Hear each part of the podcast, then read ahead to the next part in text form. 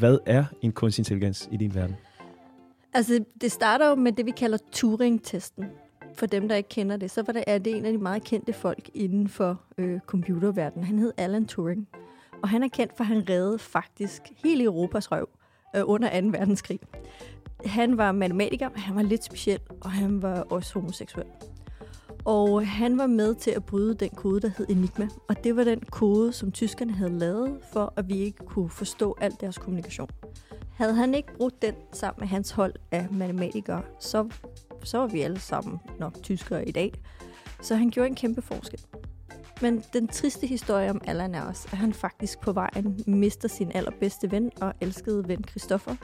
Og derfor så arbejdede han benhårdt på at skabe kunstig intelligens. Med det håb og den drøm, at han i dag kunne tale med en bot, der i virkeligheden kunne replicere det, han havde haft sammen med Christoffer. Imponerende.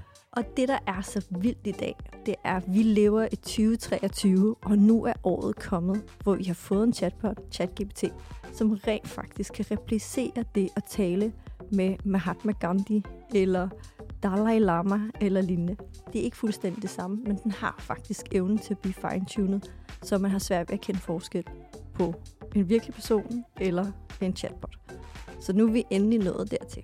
Men ideen har jo hele tiden været, at en maskine skulle kunne replicere den måde, vi tænker eller taler på. Så den test, som Turing kom med, handler om ikke at kunne kende forskel på, om du i virkeligheden interagerer med en maskine eller et menneske.